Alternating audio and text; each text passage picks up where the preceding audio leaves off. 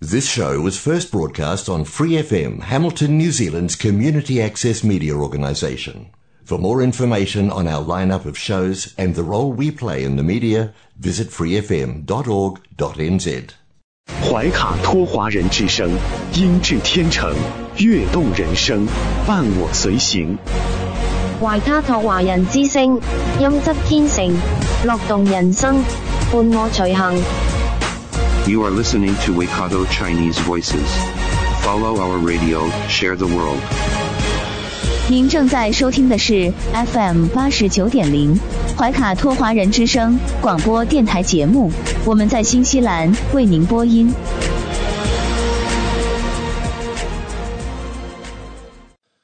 听众朋友们，大家晚上好！感谢您准时关注怀卡托华人之声。我们的节目正在通过收音机立体声调频 FM 八十九点零和微信公众服务号博雅文创为您并机播出。时间来到了二零二二年九月五日星期一晚上的七点钟。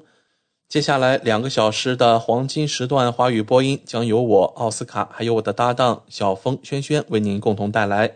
首先和您见面的栏目是由《中新时报》特约播出的新闻晚班车。天涯不遥远，世界在耳边，声音通四海，资讯传万家。怀卡托华人之声新闻晚班车，聆听中国，感知世界。新西兰时间七点，现在我们进入由新西兰南北岛全国发行的《中新时报》带给大家的新闻晚班车。在接下来的十分钟里，小峰和奥斯卡与您一起回顾新西兰国内新闻。我们首先来看第一条消息：新西兰最新疫情动态发布，卫生部今天宣布，新西兰有一千二百九十六例新的新冠社区病例，有二百五十七人住院，有四人在重症监护室或高度依赖病房。住院患者的平均年龄为五十八岁，七天滚动平均住院人数为二百七十三人，低于一周前的三百五十一人。另有四名感染该病毒的人死亡，其中一人是七十多岁，三人八十多岁，包括两名女性、两名男性，其中两名来自怀卡托，分别也有一名来自奥克兰地区和南部。现在共有一千九百一十五例死亡被证实可归因于新冠，无论是作为死亡的根本原因，还是作为促成因素。可归因于新冠的总死亡人数的七天滚动平均增长为六。社区病例的七天滚动平均值为一千七百七十八例，低于一周前的两千四百二十七例。周一的病例分布在以下地点：北地五十七例，奥克兰五百零六例，怀卡托九十九例，丰盛湾四十七例，湖区二十一例，霍克斯湾二十例，里德中区四十六例，王加努伊十四例，塔拉纳基二十九例，泰尔怀蒂二十一例，怀拉拉帕十七例，首都海岸八十八例，赫特山谷三十二例，纳尔逊马尔伯雷三十一例，坎特伯雷一百八十七例，西海岸四例，南坎特伯雷十三例，南部五十七例，另有七例病例的地点不明。卫生部指出，每日报告的病例可能与地区或地方公共卫生部门报告的病例有所不同，因为报命截止时间和地区之间的病例分布不同。例如，当病例在其通常居住的地区之外进行检测时，活跃的社区病例数为一万两千四百四十六例，他们在过去七天内被确认，但尚未归类为已康复。昨天周日报告了一千一百零三例新冠社区病例和十一人死亡。下面来关注新西兰疫情相关报道。今年第一个被指控违反新西兰破坏法的反疫苗接种活动人士，再次出现在法庭上。陶波男子格雷厄姆·菲利普于五月被指控犯有七项破坏罪，于去年年底涉嫌袭击新西兰基础设施有关。他对所有指控均表示不认罪。官方声称的确切细节在审判之前一直被隐瞒，因为害怕其他人模仿。周五早上，菲利普通过视听链接出现在罗图鲁瓦的高等法院。他的律师在对法官格雷厄姆·朗讲话时，他平静地坐在展位上。菲利普此前请的律师马修·黑格已经退掉了此案的代理。现在由唐朗加律师比尔拉布尼代理。在今年早些时候，菲利普的保释申请被拒绝，他目前被关押在怀卡托的怀克里亚监狱。本来计划要对保释决定提出上诉，但现在已被放弃。菲利普将继续在狱中，直到明年年底审判。根据新西兰的刑法，破坏在法律上被定义为。任何损害或阻碍新西兰境内任何船舶、车辆、飞机、武器、弹药、设备、机械、仪器或原子能或核电站运行的活动。如果一个人损坏或毁坏为了公众的安全或健康而必须保持完整的任何财产，也可能被指控破坏。定罪还需要证明。有损害公众健康或安全的意图，每项指控最高可判处十年监禁。下面来关注新西兰口罩争议。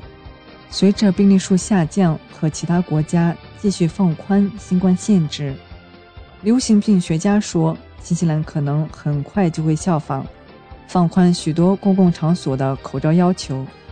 奥塔哥大学流行病学家迈克尔·贝克教授说。现在在许多公共环境中，戴口罩的人越来越少，而且随着大流行的形势发生变化，这种情况可能会继续下去。据报道，政府正在考虑放弃大多数强制令。我们还必须考虑绿灯状态甚至意味着什么。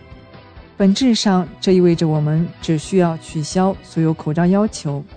我希望我们能够审视我们拥有的所有控制措施，并调整那些在病例数量正在下降的情况下不太重要的控制措施。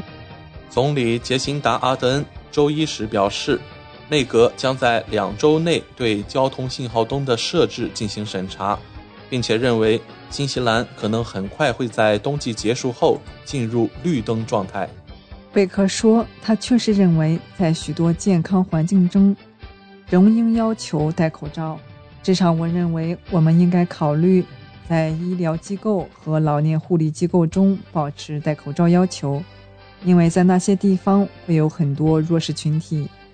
病例数和住院人数一直在下降，现在病例的滚动七天平均值为两千零二十三例。”贝克说。澳大利亚现在正在取消对国内航班的戴口罩要求，这样的变化是合理的辩论。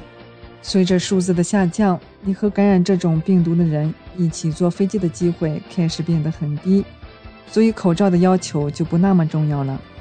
贝克表示，虽然冬季即将结束，但值得记住的是，去年夏天奥密克戎病例激增是新西兰病例数最多的时期。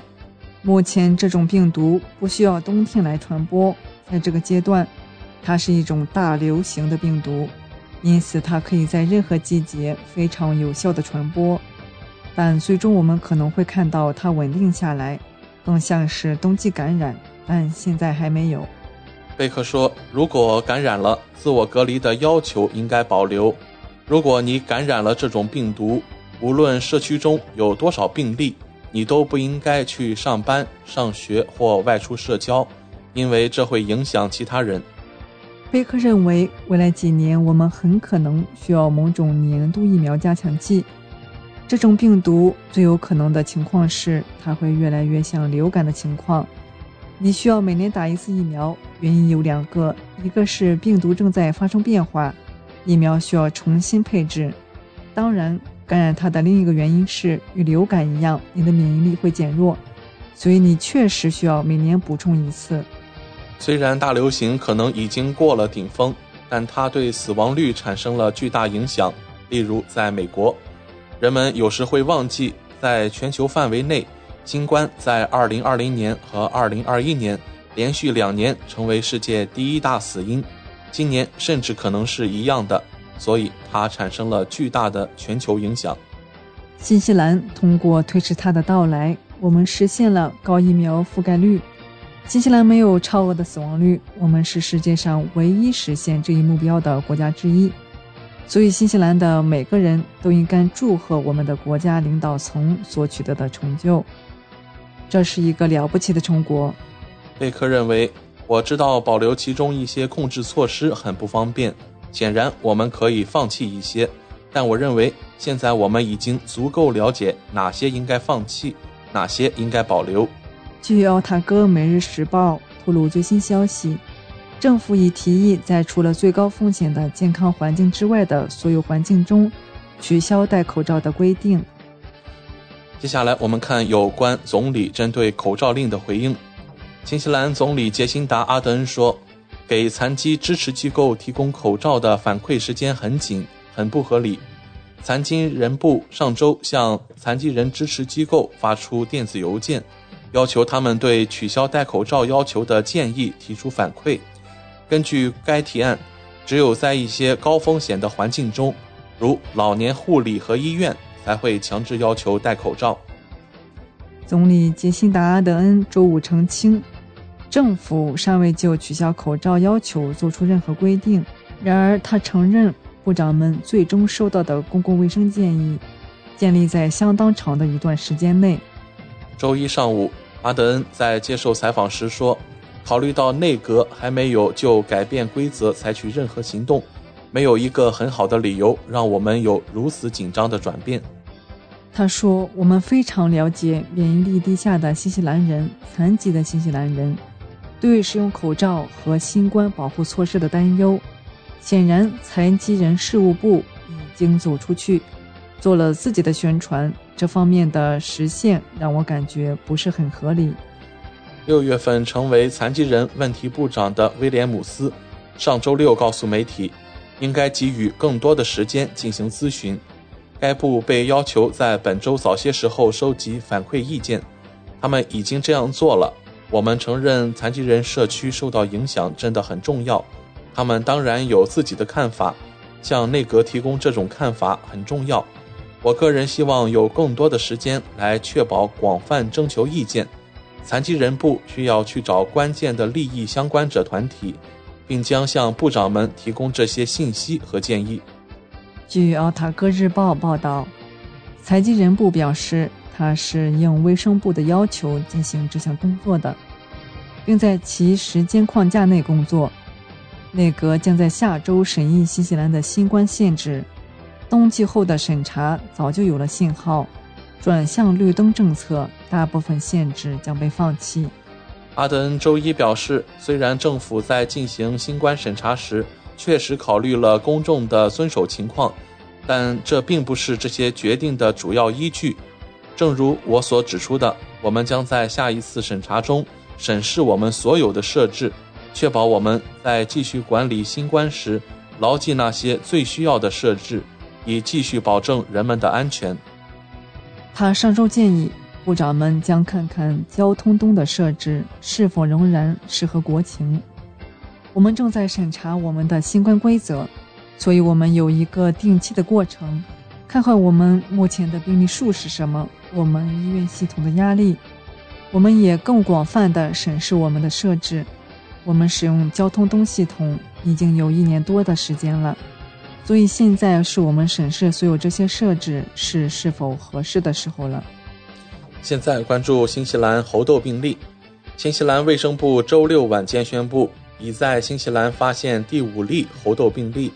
这名猴痘检测呈阳性的人最近从海外返回，目前正在奥克兰地区隔离。卫生部在一份声明中说：“值得注意的是，没有证据表明猴痘存在社区传播。”公共卫生人员已将该病例的传播风险评估为低。为了保护死人及其接触者的隐私，我们现阶段不会对此案发表进一步评论。距离新西兰报告第一例猴痘病例不到两个月，新西兰之前的四例猴痘病例都已不再是阳性状态，所有阳性病例都是最近从海外返回的人。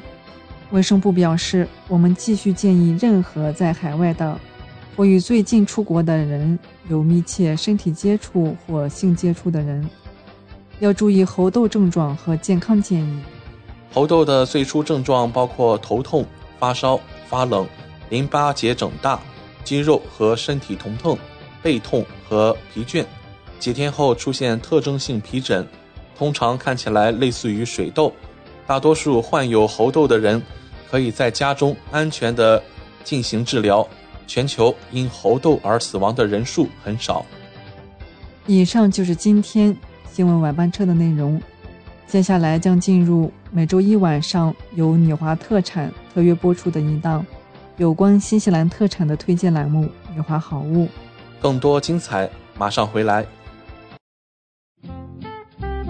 您正在收听的是怀卡托华人之声，调频立体声 FM 八十九点零，这里是新西兰中文广播电台节目。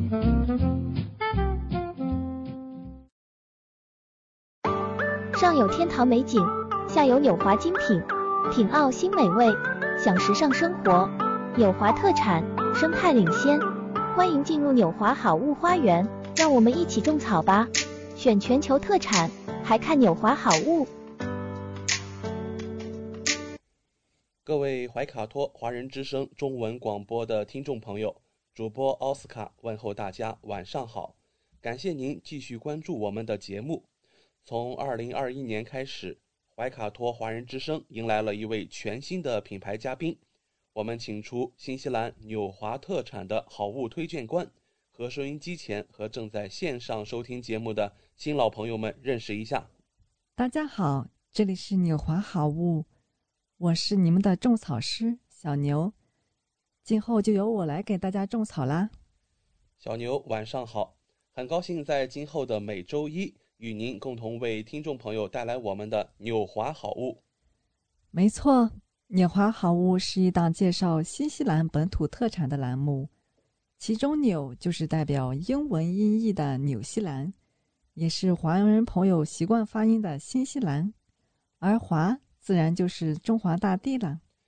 纽华特产的名字太有意义了，收音机前和正在线上收听节目的听众朋友。通过哪些渠道可以了解我们纽华特产呢？纽华特产的官方网站是三 w 点 n z i n c n 点 com。这个域名其实非常好记，n z 代表新西兰英文简称，而 c n 是中国的英文简称，用 i n 连起来，n z i n c n 其实就是新西兰在中国的意思。嗯，没错。还有一个更简单的办法。听众朋友，无论您用谷歌还是百度搜索“纽华特产”，点击排名第一个搜索结果，就进入我们的官方网站了。是的，大家有什么不明白的，也可以添加我们的微信号“纽华”的汉语拼音全拼 “n i u h u a”，很乐意为大家解答。当然，大家还可以通过每周全国出版的《中新时报》醒目的位置。找到纽华特产最新最全的整版促销海报。嗯，线上购物的确是在疫情期间保证自己和他人健康的安全方式。小牛，我们消费者在纽华网上购物的时候，在支付环节也会更方便吗？嗯，是的，主持人这个问题，相信大家都很关心。数年以来，纽华特产与时俱进。在前期人民币纽币银行转账的基础上，先后开发并上线银联支付、微信支付以及支付宝扫码支付。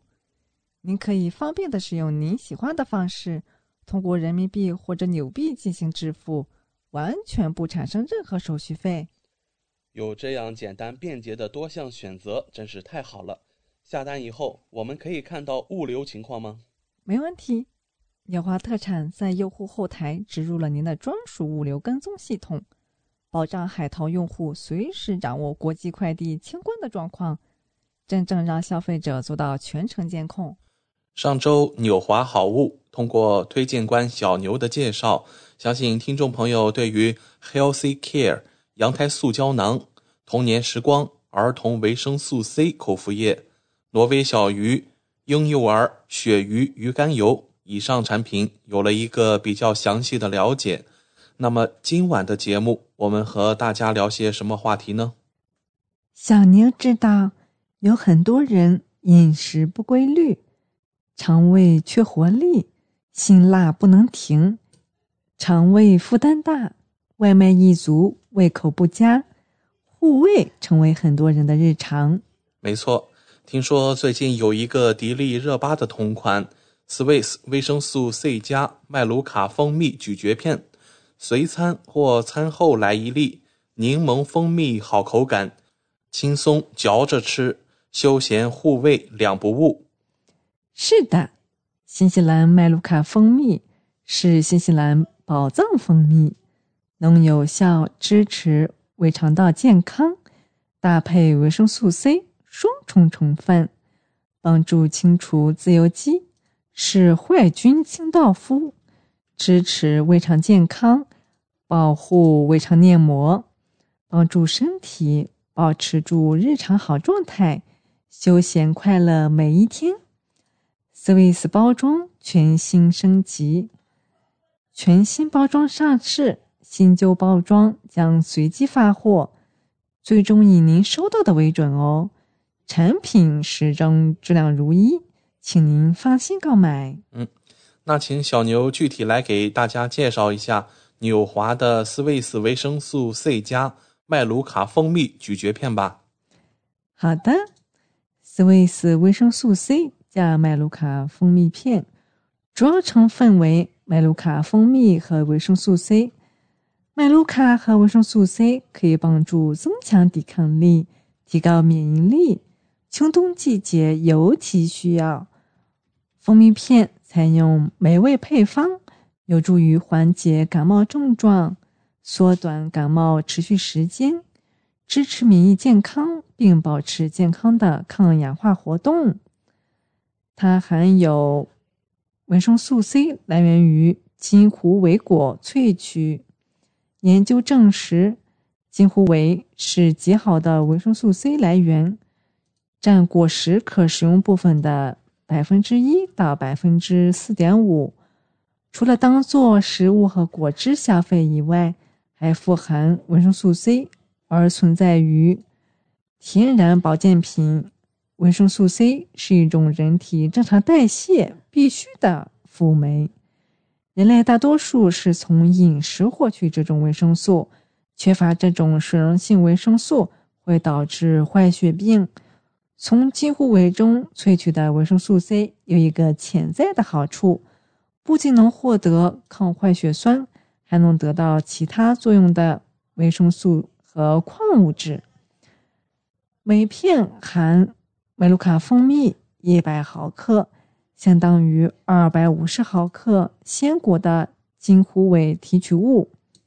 维生素 C 总含量五百毫克，不添加乳糖、麸质。酵母、蛋类、大豆、人工色素或人工香精。维生素 C 还有加强免疫系统和构建胶原蛋白细胞作用，它还支持呼吸系统，并且是一种强大的抗氧化剂。金虎尾的抗氧化作用使之成为理想的护肤品成分，能很好的护肤，防止细胞衰老。金虎尾的学名是平滑金护卫。此外，还有巴巴多斯樱桃、新印度樱桃和波多黎各樱桃等多个俗称。麦卢卡蜂蜜呢？它的是麦卢卡树，产于澳洲，是一种桃金娘科茶树，有抗菌和抗真菌作用。并且一直被当作漱口水和消毒剂活性成分使用。麦卢卡蜂蜜中还含有一种独特的活性抗菌物质——麦卢卡因子，它具有独特的抗菌及抗氧化能力，尤其是在对胃肠道的调养方面表现很棒，还可以有效抑制幽门螺杆菌。不仅如此，麦卢卡蜂蜜还可以解酒，解除酒后的疼痛感，还可以滋养皮肤，让皮肤具有弹性，也更适合秋季除燥、润肺止咳。我们来具体看一下它的产品成分。维生素 C 主要是来源于新鲜水果和蔬菜，是我们必须的营养素。还有新西兰的一种麦卢卡的红茶树，盛开的花朵会引来成群的蜂蜜，酿造独独具特色的麦卢卡蜂蜜。这款产品能够缓解嗓子咽喉不适，还可以缓解口腔异味，滋养皮肤。提升免疫力，还可以防止皮肤暗黄，抑制幽门螺杆菌。好的，谢谢小牛精彩而又详细的介绍。下面我们依然准备了一些大家关心的问题要请教。Swiss 维生素 C 加麦卢卡蜂蜜适合素食者服用吗？是的，Swiss 维生素 C 加麦卢卡蜂蜜片适合素食者服用。一天当中，什么时候最适宜服用 Swiss 维生素 C 加麦卢卡蜂蜜片呢？你可以在一天中的任何时候服用 Swiss 维生素 C 加麦卢卡蜂蜜片，但 Swiss 建议就餐时或饭后立即服用，在专业保健认识的指导下服用，并且切勿整片吞服。嗯，斯维斯维生素 C 加麦卢卡蜂蜜片是否适合与同系列其他产品一起服用呢？是的，斯维斯维生素 C 加麦卢卡蜂蜜片可以与斯维斯系列的任何产品同服，但是我们始终建议在考虑改变您的常规营养补充剂时，应咨询您的主要医疗专业保健人员，尤其是在服用药物期间。嗯那还有一个问题，两岁以下的幼儿可以服用 Swiss 维生素 C 加麦卢卡蜂蜜片吗？Swiss C 加麦卢卡蜂蜜片含蜂蜜，所以不适合十二个月以下的儿童来服用。未经医嘱，也请勿给两岁以下幼儿服用哦。嗯，好的。听众朋友们，工作日中午点外卖，尤其会偏爱一些面食，再来一杯奶茶或咖啡。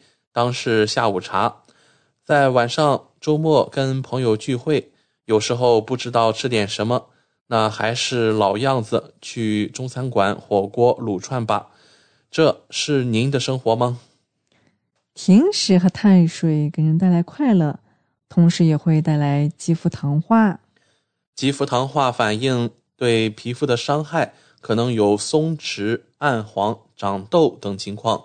导致胶原蛋白撕裂、玻尿酸流失，这对于收音机前爱美的小仙女们来说可不行。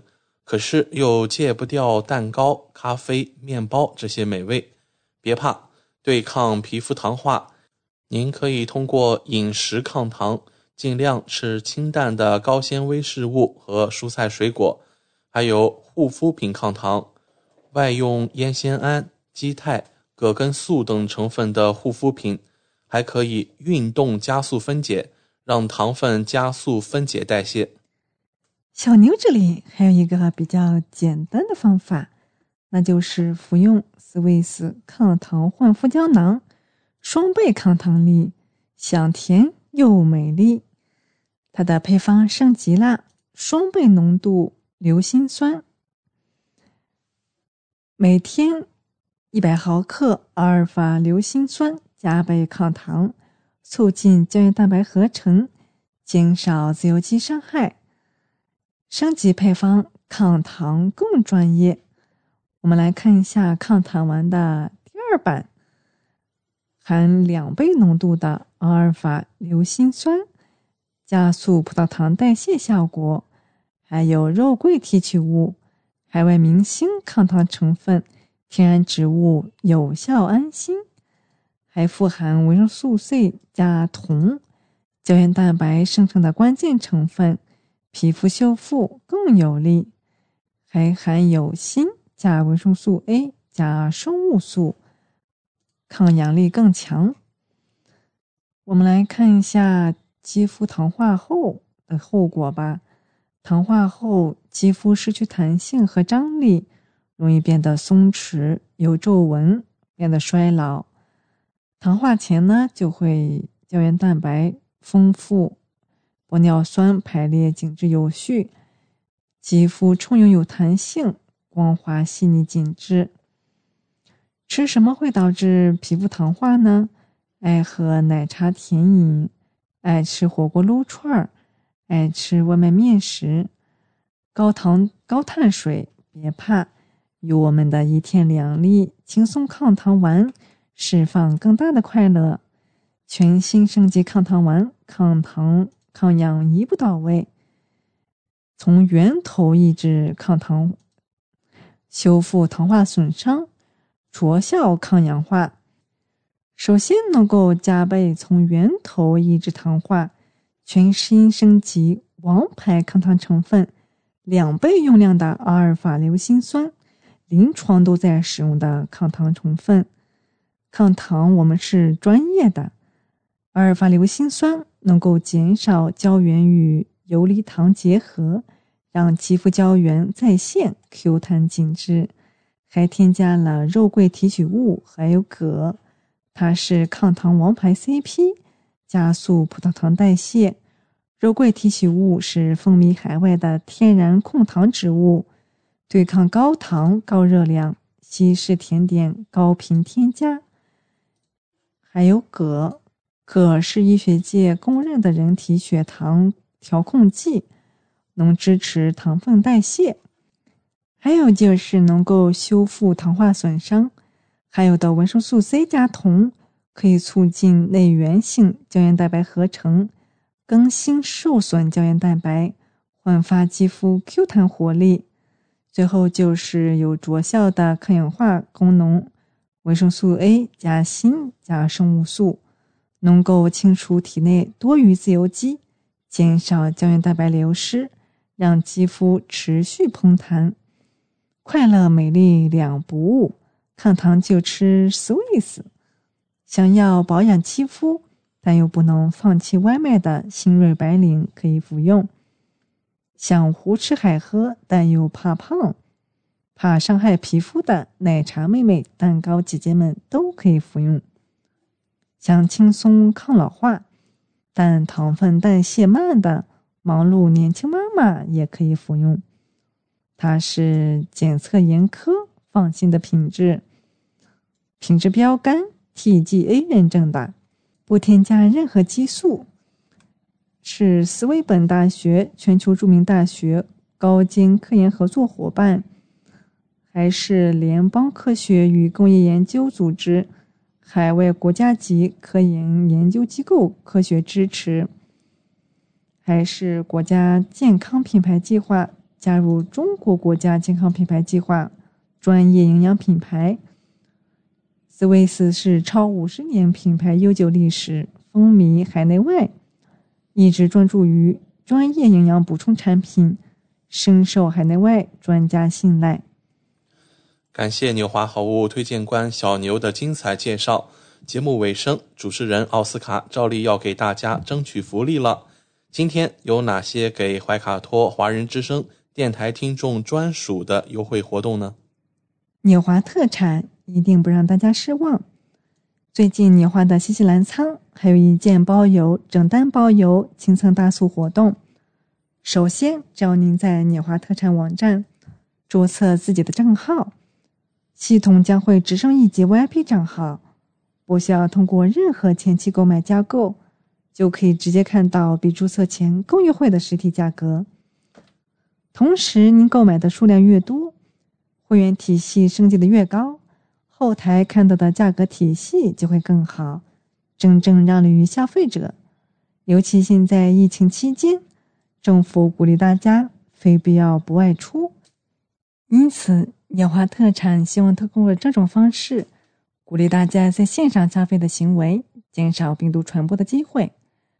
维卡托华人之声的专属福利来了！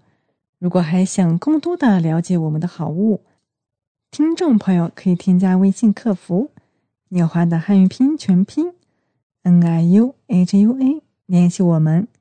一周内添加我们微信客服的听众，只要备注“抗糖”，就可以领取二十元的优惠券哦。这是怀卡托华人之声听众朋友的专属福利，通关密码只在本台播放，而且每周都不一样，还请您注意收听啦。感谢纽华好物推荐官小牛带给怀卡托华人之声的专属优惠，期待下周同一时间您继续带我们分享纽华好物。请各位听众朋友别忘了谷歌和百度搜索排名第一的纽华特产，或者可以随时添加我们的微信客服“纽华大汉语拼音全拼”，就可以看到我推荐的超多好物啦！谢谢大家。谢谢小牛做客怀卡托华人之声。纽华特产立足澳新本地，为世界各地消费者与生产公司之间打造了流畅的沟通渠道，避免不必要的中间商。厂家直接供货，一手货源保证。纽华特产现已具备澳大利亚、新西兰、德国、香港、韩国、泰国、英国七地大型仓储仓库，与知名品牌商联手合作，涵盖千余种保健、强身、养生等特产品，丰富了海内外客户的选择，成为广大代购和电商首选平台之一。请大家每周一晚七点十分锁定怀卡托华人之声，我们和纽华好物推荐官小牛在这里不见不散。上有天堂美景，下有纽华精品，品澳新美味，享时尚生活。纽华特产，生态领先，欢迎进入纽华好物花园，让我们一起种草吧！选全球特产，还看纽华好物。您正在收听的是怀卡托华人之声，调频立体声 FM 八十九点零，这里是新西兰中文广播电台节目。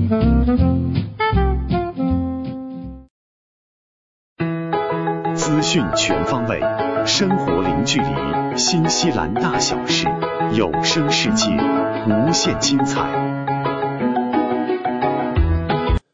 听众朋友，大家好。很高兴我们在这个寂静的夜晚和您在空中电波相会了。现在我们来到了新西兰大小事节目单元，在这里我们和您分享发生在怀卡托周边以及新西兰全国的大型新闻资讯。希望今天的节目能够带给您所关心的、所感兴趣的新闻内容。我是今晚主播奥斯卡。今天节目，我们首先把目光聚焦在我们新西兰总理杰辛达·阿德恩，呃，他又将代表新西兰出席一场重要的国际会议。总理杰辛达·阿德恩会在本月晚些时候前往纽约参加联合国的大会。阿德恩计划九月十七日出发，除了出席联合国大会，他还将联合主办“基督城行动”呼吁领导人峰会。并参与一系列贸易、投资和旅游推广活动。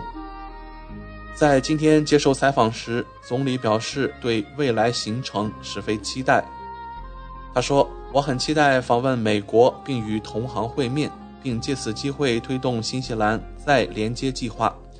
这是一个重要的机会，表明新西兰继续信守承诺，坚持多边主义和基于国际规则的秩序。”全球仍在持续应对疫情、气候变化、乌克兰问题和地缘政治紧张局势，因此国际合作比以往任何时候都显得更加重要。在九月二十号当天，阿德恩会与法国总统联合举办“基督城行动”呼吁领导人峰会。总理表示：“我期待与国家元首以及全球科技领袖会面。”继续致力于消除恐怖主义和暴力极端主义的网络内容。在纽约期间，新西兰总理还将与多国领导人展开双边或多边会谈，并在会上发表新西兰国家声明。此外，他也将推广新西兰贸易和出口，包括与美国电影协会高层会面，推动以新西兰作为电影拍摄选地，并与美国主要投资基金一同出席投资新西兰的启动仪式。据悉，阿德恩此行将会搭乘新西兰航空首个直飞纽约的航班。总理也表示说，全新纽约直飞航班是新西兰与世界重新连接的激动人心的一步。将为旅游业和其他商业带来喜人的助推力量。我们也期望新西兰总理杰辛达·阿德恩这次的联合国大会之旅一切顺利，并且能够带给新西兰实实在在的回馈。我们再把目光转回国内，我们看到啊，由于国际留学生的大幅度减少，奥克兰理工大学 AUT 有数百名员工目前面临裁员的风险。奥克兰理工大学，也就是我们华人熟知的 AUT，宣布裁员，以减轻新冠疫情给学校带来的影响。大约数百名员工面临裁员。奥克兰理工大学表示，作为新冠后恢复计划的一部分，该大学四千三百五十四名员工，有多达两百三十人可能会失业。大学正努力应对今年国际学生大幅下降和国内入学率下降的问题，部分原因是劳动力市场紧张和新冠带来的经济挑战。大学提议对非核心活动和行政和支持业务进行审查，以尽量减少重复以及关闭少数下降的课程。副校长表示，这对学生的影响微乎其微。该提案是该大学二十二年历史上第一个此类提案，并且是奥克兰理工大学在新冠大流行高峰期间保留其员工之后提出的。这位副校长表示，这对奥克兰理工大学 AUT 来说是一个艰难的时期。我们正专注于关心和咨询我们的员工，以便我们的前进方向是正确的。此前。新西兰移民局透露，当边境于七月三十一日完全重新开放时，新西兰只有一万四千六百三十九名持有效学生学习签证的国际学生。这个数据与二零二零年三月大流行开始时的六万人相比，显得十分可怜。与二零二零年的九点六三亿纽币和二零一九年的十二亿纽币相比。二零二一年，国际学生仅带来五点九四亿纽币学费，越来越少的学生，也就意味着学校在亏钱。随着国际学生人数继续减少，今年的学费收入预计将比去年会更低。可以说，如何让新西兰教育行业尽快在新冠大流行之后复苏呢？是一个重要的课题。我们相信也会是一个很长的道路要走。更重要的一方面，同样取决于中国的海外留学生什么时候可以迅速而又全面地返回新西兰，继续自己的学业。我们同时也期待啊，新西兰移民局和教育部推出更多更好的利好消息，吸引海外留学生尽快的回来。那同时啊，我们也关注到了新西兰最近的治安状况啊，可以说是每况愈下。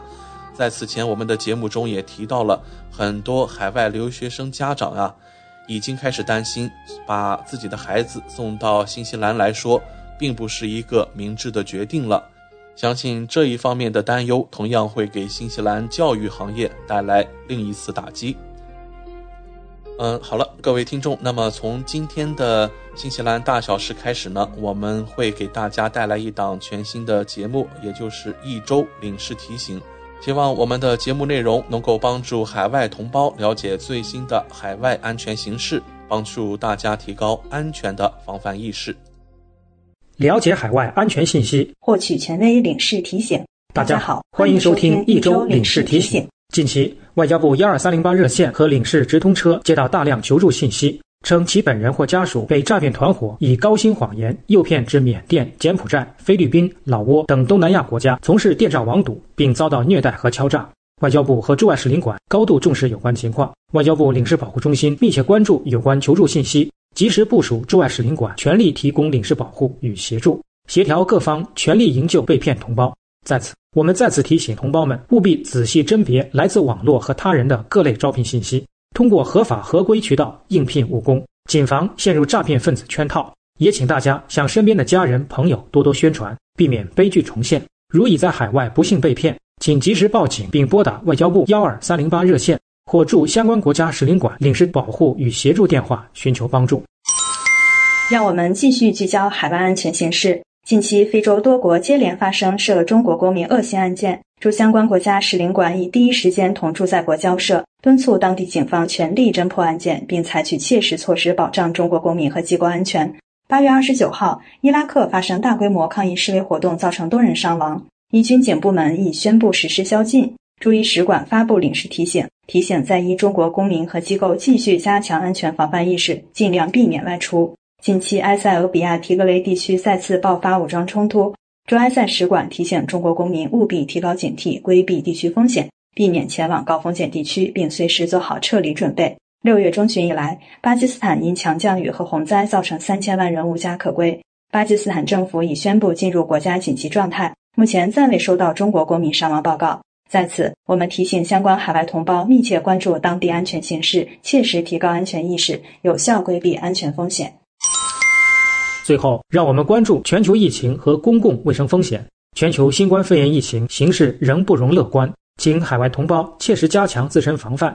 回国人员需切实遵守有关防疫规定。近期，国内主管部门发现有来华人员存在核酸检测结果造假或瞒报感染史、骗领健康码等情况，造成疫情输入，严重威胁公共卫生安全。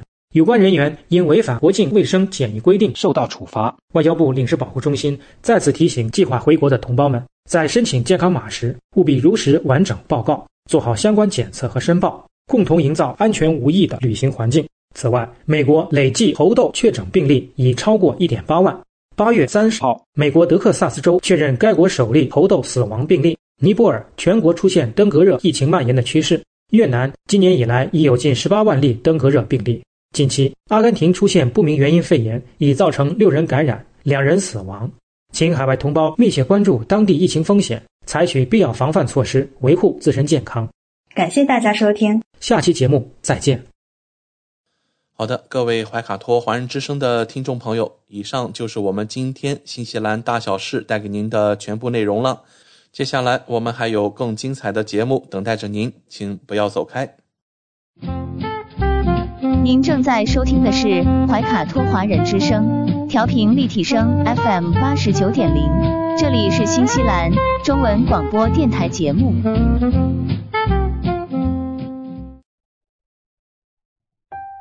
光影随行，戏如人生。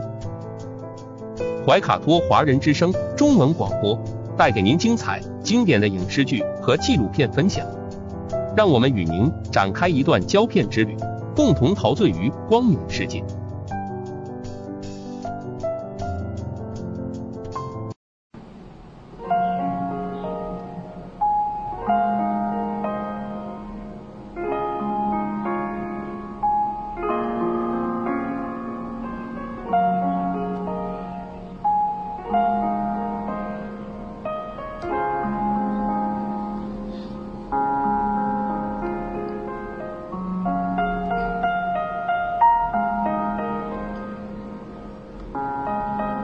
的听众朋友们，新西兰怀卡托华人之声一直陪伴您，我是主持人轩轩。光影随行，戏如人生，分享精彩的影视作品，无论是电影、电视剧，还是优秀的纪录片，都会陆陆续续的来装点您的生活。今天的光影随行呢，我们先来推荐这样一部影片啊，是朱茵啊，当年的女神啊，她已经好久不出新片了，这次她是领衔主演，朱茵主演的电影叫《皮囊》，嗯，呃，这部电影呢是被定义为惊悚片，哦哦，领衔主演呢是朱茵和程太深。此外呢，还有芳芳、高林宇、季承等等参与了演出。这是东方惊悚题材的电影《皮囊》，这部电影现在已经正式杀青，并且发布了概念的海报。海报呢是以黑红色配以古典的这个形式呈现出来，是一个血红色的灯笼啊，映照着神秘的古宅。呃，漆黑的迷雾之下，故事人物隐藏于各个角落当中啊，在平静之中啊，看似暗涌，看似呢。在平静之中，又是暗流涌动，整体是中式古典风格啊，呃，只能说这个惊悚的感觉还是很十足的，同时也给了大家一些想象的空间。呃，由朱茵和陈泰生领衔主演的这个嗯揭秘古宅惊天阴谋的电影呢，应该说是实力派演员云集的一部好戏。影片通过极具戏剧张力的表现手法，表现了这个像古时的妖与人换皮夺命啊这样一个故事。人间的这个妇人呢，莲华，莲华由朱茵来饰演。呃，她的儿子叫英杰，英杰是继承饰演的，被妖怪呢抢走之后呢，是下落不明。莲华呢，念子心切，又收养了一个儿子，叫英宁。多年之后啊，失踪的英杰竟然毫发无损的归来了。在经历一串的诡异事件之后呢，也逐渐揭开了一桩尘封多年的阴谋。朱茵此次在电影当中呢，她出演的是一个挣扎于两个孩子之间的母亲。啊，同时呢，与一众实力派的演员共同上演一出换皮夺命又有亲情羁绊的惊悚故事。朱茵作为一代我们的国民女神，诠释过呃各种各样的经典角色，无论是《大话西游》中敢爱敢恨的。紫霞仙子，还是《射雕英雄传》中古灵精怪的黄蓉，都是无数观众们和听众朋友们难忘的白月光。这次呢，朱茵时隔多年再度出演惊悚电影，也是令人相当期待。导演呢，连涛对于惊悚类电影呢，也是经验蛮丰富的。他前面的作品像有《孤岛》，还有《碟仙》，呃，成绩应该说还是蛮不错的。不难看出啊，导演对惊悚电影有着自己独特的见解。不同于以往国产这个惊悚片啊，呃，真的是一惊一乍的惊悚片，故弄玄虚的一种套路啊。同时呢，这部电影也区别于欧美恐怖片那种非常恶心的，或者是狂喷血的那种挑战眼睛极限的拍法啊。导演连涛呢，更擅长于运用镜头语言呐、音效，去营造细思极恐这样一种氛围。他触碰呢是人对于未知的恐惧，呃，对这个喜欢惊悚剧的观众来说，或者听众朋友们来说，哈，这是一个大大的满足。那这次呢，既然导演邀请到了朱茵和程泰深再度挑战这个题材呢，呃，人与妖换皮的。新幻的设定与母子情深的情感内核，应该说也是相辅相成。通过对于呃东方本土这个故事的深入挖掘，啊，深具匠心的打造出具有东方传统文化底蕴的惊悚电影。我们期待这部电影呢早日在大荧幕上与我们相见。啊，聊完了朱茵呢，我们再来聊另外一位演员，也是好久没有她的消息了。这位呢是利威廉，许久不见的利威廉呢，近期呢是有新剧播出了，他还参加了直播啊，签了新的经纪公司，公开的这个活动也开始越来越多。在女儿出生之后呢，利威廉是逐渐淡出了娱乐圈，专心的照顾孩子，从人气偶像到超级奶爸啊。他说：“这个他并不后悔这几年为了家庭而停工。”七月呢，由这个利威廉主演的电视剧《诱惑》将在线上播出。嗯，这部电视剧哈，其实是利威廉在。说起来也是十年以前的作品，但是在直播中的利威廉呢，却是非常的开心啊。呃，我们发现呢，一件事情就是他现在跟十年前好像没有多大变化哟。呃，很多网友呢就评论说利威廉是不老男神，嗯，也算是实事求是吧哈。新剧这个《诱惑》的开播呢，嗯，利威廉饰演的是一个嗯比较霸气的这样一个总裁的角色哈。嗯，他围绕着两幅古画展开了，讲述的是豪门当中不为人知的阴谋和真相。李威廉在剧中饰演的陈明宇，虽说在家中排行最小，嗯，这不同于以往我们看到的这个总裁的角色哈。这次呢，他是有那么一些叛逆的。呃，作为这个小儿子啊，他很喜欢和家里人唱反调，更专注于自己喜欢的爱好，像赛车。啊，在这部剧当中呢，他是一个赛车手。谈到这个角色的区别呢？嗯，伊威廉很多情况下给人觉得是像一个贵公子啊。那在这次再次饰演这个富家少爷哈，嗯，还有点搞笑啊。他说跟他自己的性格其实是有点像的，呃，自己有很多发挥在里面，这样可以给观众朋友们带来不一样的总裁的形象。除了角色不同呢，电视剧《诱惑》啊，它不是一部偶像剧。啊，可能利威廉以前出演的偶像剧比较多啊，我们这个条件反射就以为这是一部偶像剧。嗯，这是一部这个算是这个情感的大戏吧，讲述的故事呢比偶像剧更加的深刻。利威廉呢，嗯，在宣传做这个直播活动的时候，嗯，被问到这部戏是十年以前拍的剧，为什么现在就是才播出？这是一种什么样的感觉呢？呃，利威廉呢非常幽默，他这样讲：哇，十年后看到很开心，发现自己过了十年样子没有太大变化哈。而他自己每天也是在追剧，呃，隔了十年播出的作品，现在也是一种很特别的感觉哈，似曾相识哈。很久没有新作品带给观众啊，有作品播出已经是很好了。说起这个，在宣传新剧当中啊，呃，有人叫他女儿奴啊，他是开怀大笑。真的是自从女儿出生之后呢，李威廉放下了拍戏的工作，全心全意的照顾家庭和女儿。他不后悔这样的决定，家人永远是放在工作的前面。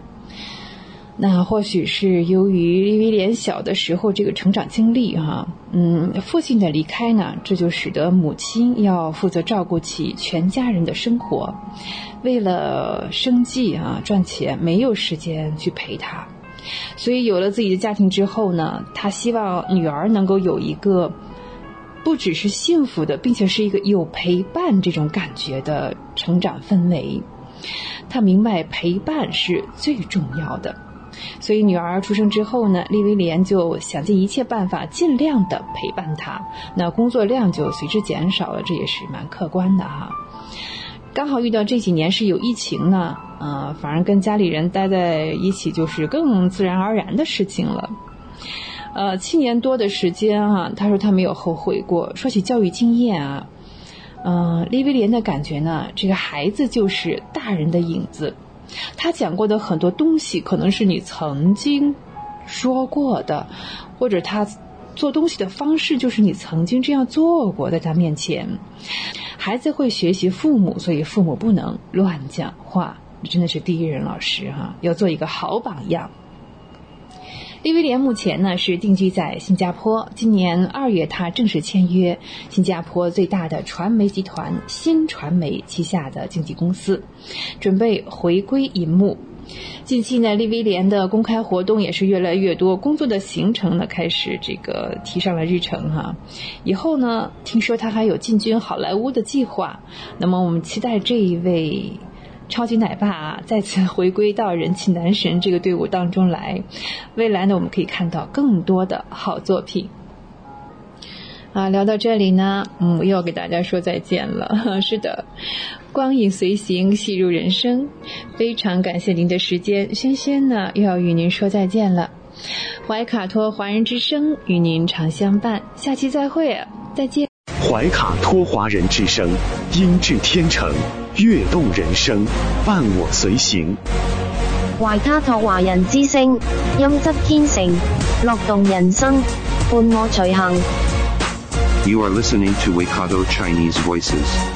Follow our radio, share the world. 您正在收听的是 FM 八十九点零怀卡托华人之声广播电台节目，我们在新西兰为您播音。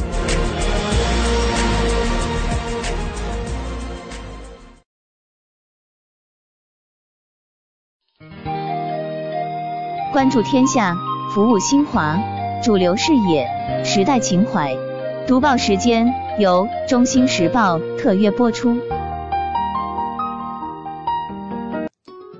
家事、国事、天下事，事事关心。这里聚焦了社会的点点滴滴，最新最快的国内外政治经济动态，尽在每周一八点的全球新闻纵览。今晚直播间为您播报的主持人是小峰和奥斯卡。首先，我们来关注中国大陆新闻。中办、国办印发关于新时代进一步加强科学技术普及工作的意见。栗战书将应邀访问俄罗斯、蒙古国、尼泊尔和韩国，出席东方经济论坛全会。二零二二世界人工智能大会闭幕，二十五个上海人工智能代表性产业项目签约，总投资近一百五十亿元。十亿新赛道子基金募资启动，百亿信贷创新支持工具发布。国产大型太阳能无人机启明星五十首飞成功。吉林省延边朝鲜族自治州庆祝成立七十周年。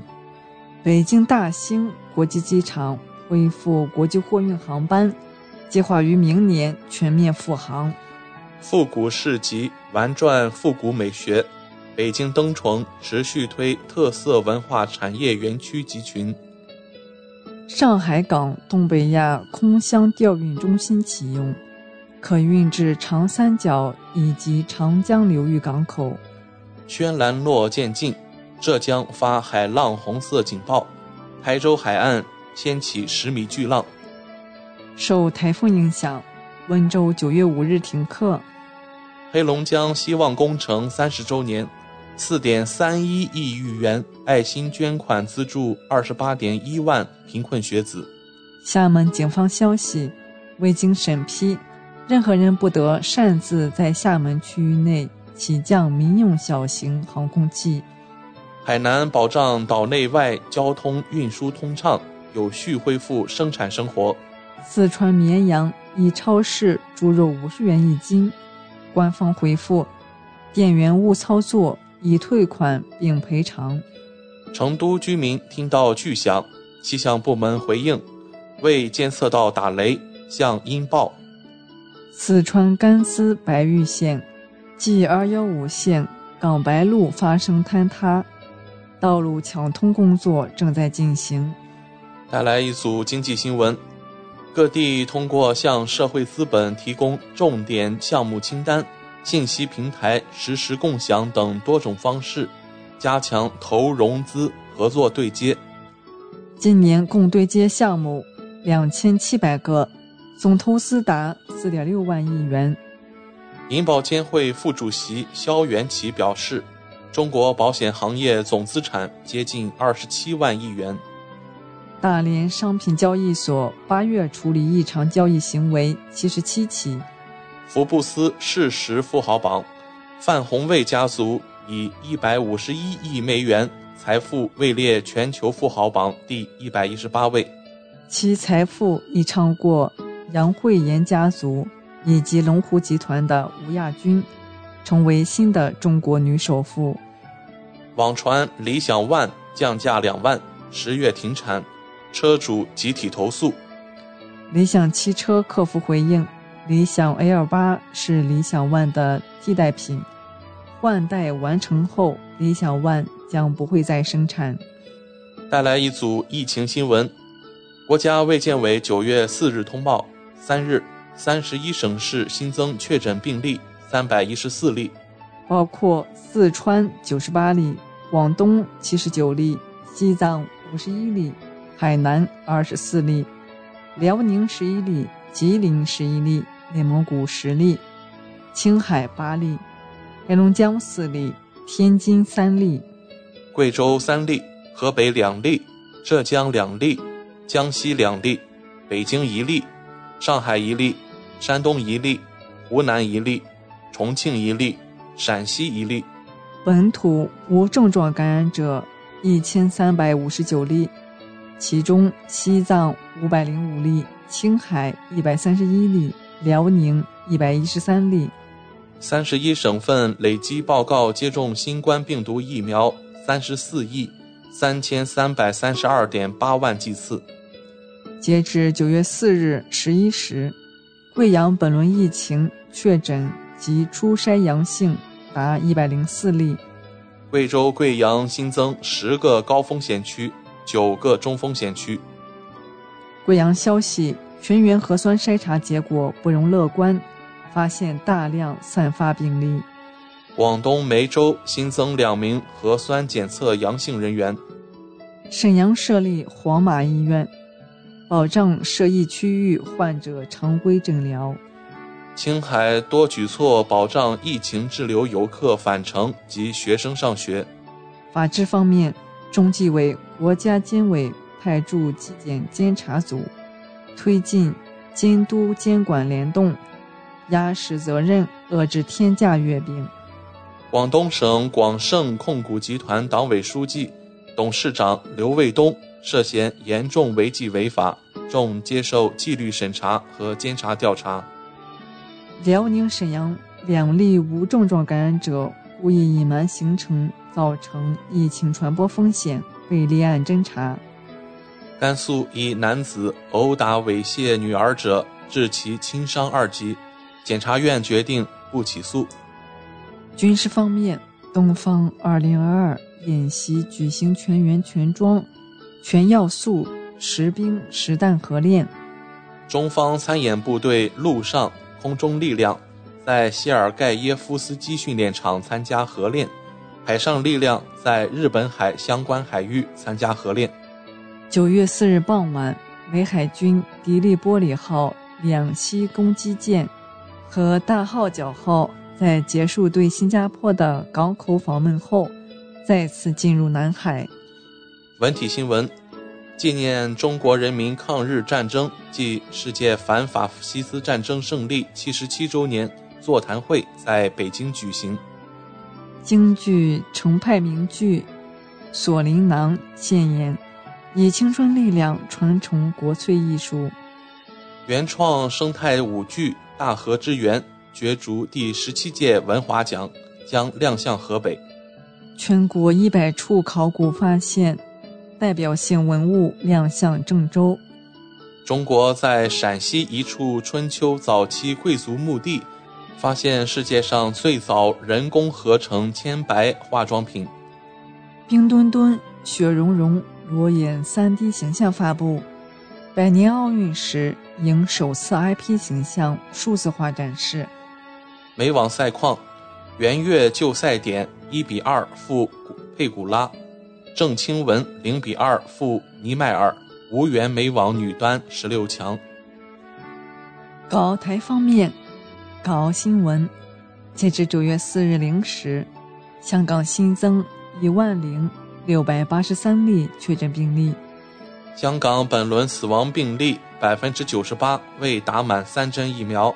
特区政府呼吁市民尽快接种。香港特区第六届政府举行首次维护国家安全委员会会议。香港首个抗战纪念馆在沙头角揭幕。九月三日，香港特区举行仪式，纪念抗战胜利七十七周年。国际艺术交流展在香港举行，展出艺术家于百幅作品。香港财政司司长陈茂波表示，香港特区政府感谢重中坚进一步扩展互联互通安排。台湾新闻：九月四日，台湾新增三万四千一百二十六例本土确诊病例，新增三十五例死亡病例。第十六届海峡两岸媒体荆楚行在湖北宜昌启动。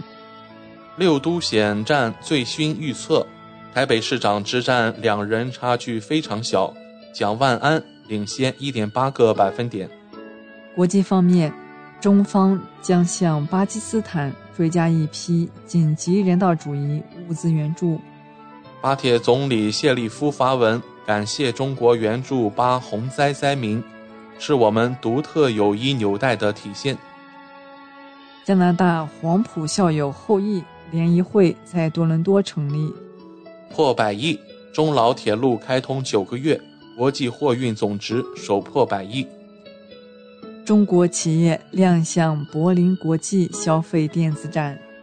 欧盟官员表示，欧盟对俄罗斯全面停气做好了充分准备。截至北京时间二零二二年九月四日二十一时二十一分。美国约翰斯霍普金斯大学统计数据显示，全球累计确诊六亿零四百一十六万三千一百八十八例，其中死亡六百四十九万四千八百三十七例。美国累计确诊新冠肺炎病例九千四百七十四万两千二百九十三例，累计死亡病例一百零四万七千四百九十七例。美国新一代东月火箭因液氢泄漏再次改期发射，或推迟至十月。反击来了！特朗普炮轰拜登费城演说，他是国家的敌人。美国亿万富豪孙女晨跑时被绑架，家人悬赏五万美元寻找其下落。杀害纽约华裔外卖郎嫌犯遗书被判无效。其妻被控罪，俄方将于下周提交有关美国等违反禁止生物武器公约的证据。戈尔巴乔夫葬礼当地时间九月三日十时在莫斯科举行，数千名俄各界人士参加了遗体告别仪式和葬礼。英国保守党新党首选举投票结束，外交大臣民调支持率。遥遥领先。阿根廷北部不明原因肺炎致病原因被证实为军团菌感染。三星电子消息，正研发卷曲屏和伸缩屏等新型智能手机。强台风轩岚诺抵达日本冲绳，致三千余户居民停电。巴基斯坦洪灾死亡人数升至一千二百九十人。古巴批评美国政府再次延长对古实施对敌贸易法。以上就是今天全球新闻纵览带给您的全部内容。主播小峰和奥斯卡，感谢您的收听。分享读书的快乐，重温经典的感动。怀塔托华人之声今天读书，甄选全球文坛精品，和您一起读好书。好读书，共品文化大餐。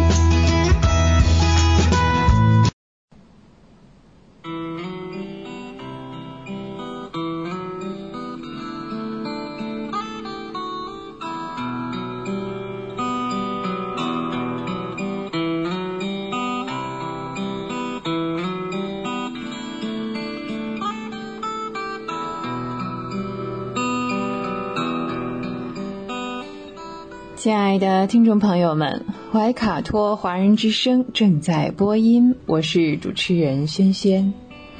又到了今天读书这个小栏目的时间，每期与您分享值得阅读的好书好文，平淡质朴，娓娓道来，让大家在繁忙的工作生活之余，来一点文化加餐。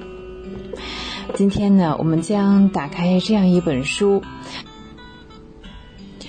近日呢，获得了第八届鲁迅文学奖中的散文杂文奖，这就是作家庞余亮的散文集《小先生》。哎，《小先生》这本书呢，由人民出版社出版，是在二零二一年的六月啊，这是去年。在这本书当中呢，作者呢，嗯，大概是根据自己在乡村学校做教师的这段生涯哈，写了很多的散文。在八十年代中期呀，师范毕业的庞余亮啊，分配到一所乡村学校做老师。因为他身形非常的瘦小啊，被孩子们称为“小先生”。哎，这个独特的称呼呢，也成为了这本书的名字。那在这个称呼的背后呢，其实呢，并不是不尊重或者是开玩笑，而是孩子们对庞余亮有独特的喜欢。在这份喜欢之下呢。其实也是老师和孩子们一同成长。想想师范毕业啊，其实自己还是个孩子呀。孩子们不设防的微笑和清澈的心底，赐予了这位小先生在乡村教学之外另一个精神上的无限宇宙。在十六岁考入师范之后呢，差不多十八九岁啊，就该毕业了。那是一九八五年啊，我们这位小先生啊，嗯，终于迎来了他人生当中的第一个教师节。哎，说到这里呢，我们的教师节也是近在眼前了哈。我们呢，基于此书呢，也是庆祝今年的教师节，奉献给人类灵魂的工程师们、辛勤的园丁们。来自全国各地，甚至是世界各地的呃教育同仁们。好，我们说回来这本书啊，小先生啊，终于迎来了他的第一个教师节啊。那由此呢，也就有了一本属于他，也是属于孩子们的这样一个小备忘录的笔记本呐。在这本牛皮纸的笔记本的封面上啊，常常是落满了纷纷扬扬的粉笔灰。那，这么多年，他上了多少节课啊？哎，没数过啊。那有多少个字眼和声音从他的身体里冲了出去？啊，这也是数不清。在乡下呢，嗯，有些孩子啊，真的是喜欢在墙上，比如说围墙上、院墙上啊，写个字啊，题个字，哎，所以呢，经常可以在土墙上啊、砖墙上啊。啊，还有包括牛棚的墙上看到他们的这些涂鸦。除了练字用的像这些墨汁之外，啊，还可以用红砖啊，这些砖粉啊，像粉笔一样哈，还可以用青砖。对呀，他们最喜欢的当然是用老师用的这个粉笔哈来涂鸦。所以呢，这就出现了很多啊，什么收集一下粉笔头啊，或者干脆就拿根粉笔啊藏起来呀，哈。呃，开始的时候呢，这个小先生并不明白啊，嗯，一到下课的时候呢，学生们就会抢着过来擦黑板，哎，怎么这么积极呢？哦，后来他才是明白啊，学生们是要捡他剩下的，用剩下那些呃粉笔头，特别是彩色粉笔是最为珍贵的。你要说到粉笔头，我们有很多回忆，是吧？这不仅是能写字啊，好像还是这个老师就是点名的另外一种方式吧，特别准，他就可以扔过去啊，百发百中那种。啊，那有些孩子呢，把粉笔头藏起来，他们在墙上画一个小鬼脸啊，或者是小笑脸啊，或者是太阳，或者是汽车，嗯，等等哈，或者再干脆呢。有的干脆就是一条线哈，有时候直，有的时候弯啊，在一路上延伸着拐弯儿，哎，一直到自家的大门口下，自然而然就停下了啊，呃，好像自己就是放了一条钓鱼的线似的哈。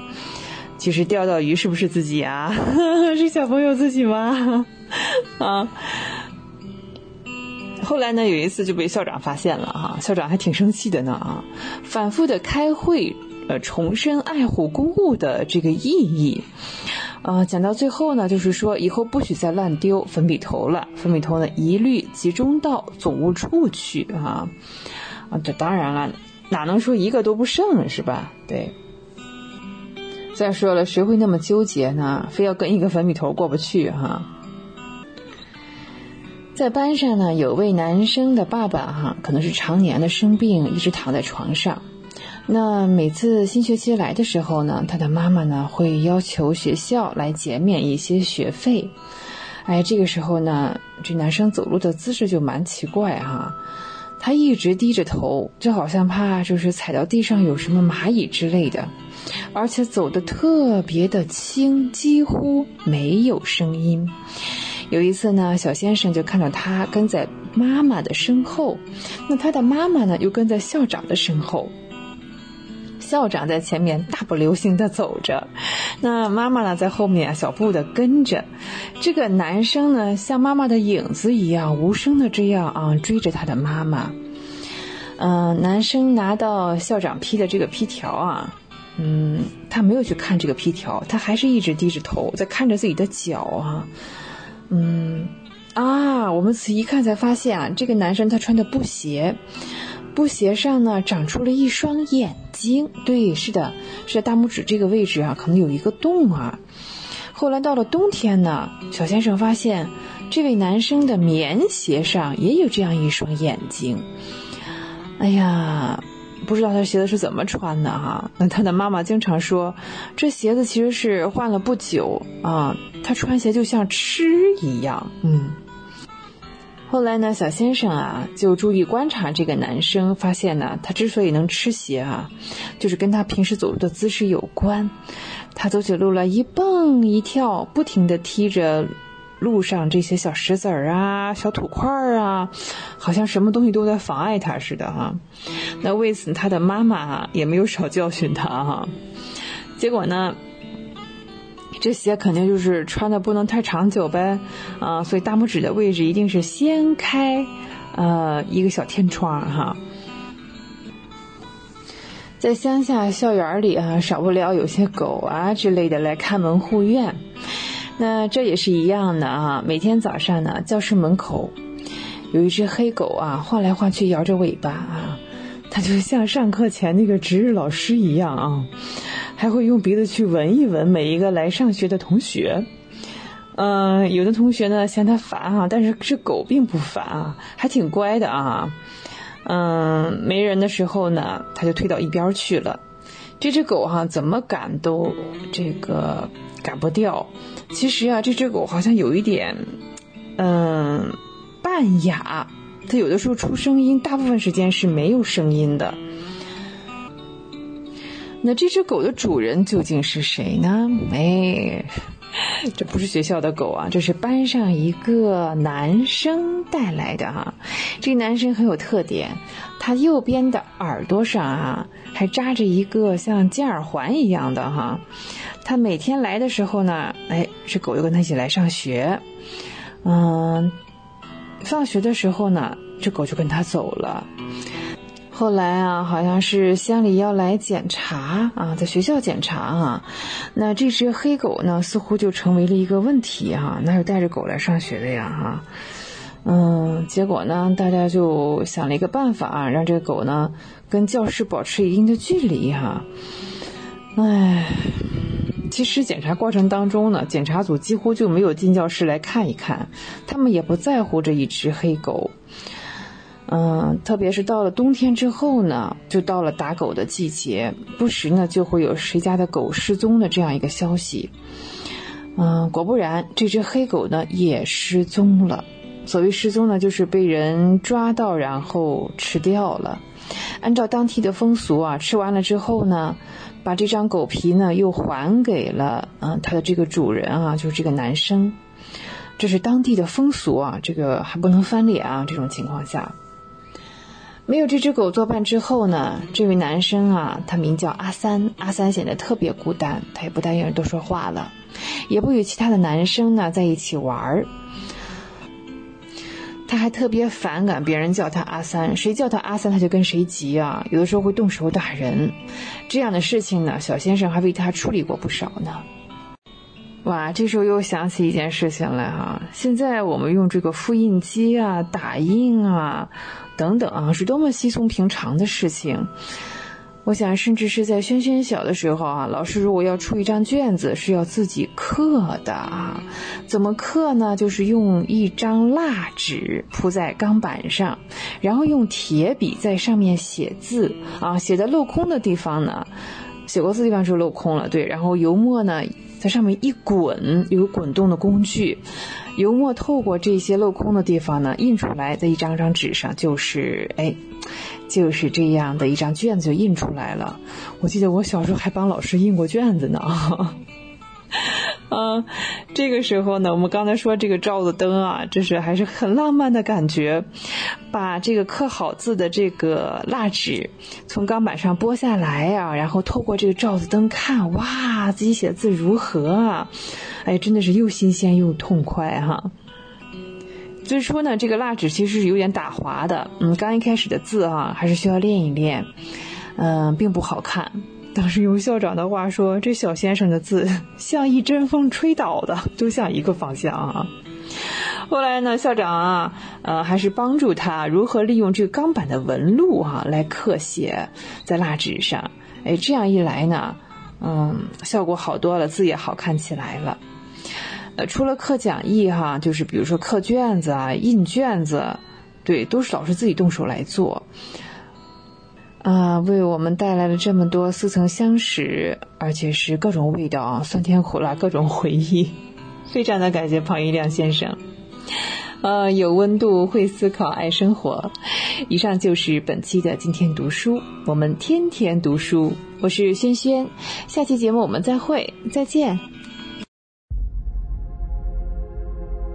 地球是我们既神秘又熟悉的家园，走过了四十多亿年的奇妙旅程。怀卡托华人之声《地球传奇》，了解我们对地球的探索、文明的兴衰简史、环境与人类的关系、科技的发展进步，开启一段各方角色在地球舞台演绎的故事。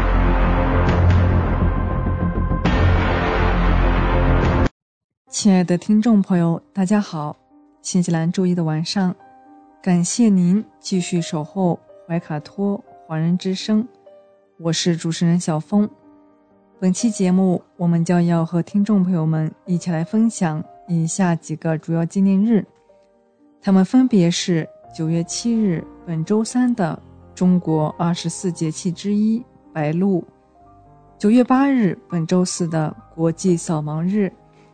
和国际新闻工作者日，以及九月十日本周六的世界预防自杀日、中华人民共和国教师节和中秋节。接下来，怀卡托华人之声的主播小峰就和您分享这一周精彩纷呈的节日。第一个是九月七日白露，九月七号将迎来二零二二年的第十五个节气。也是秋天的第三个节气，白露。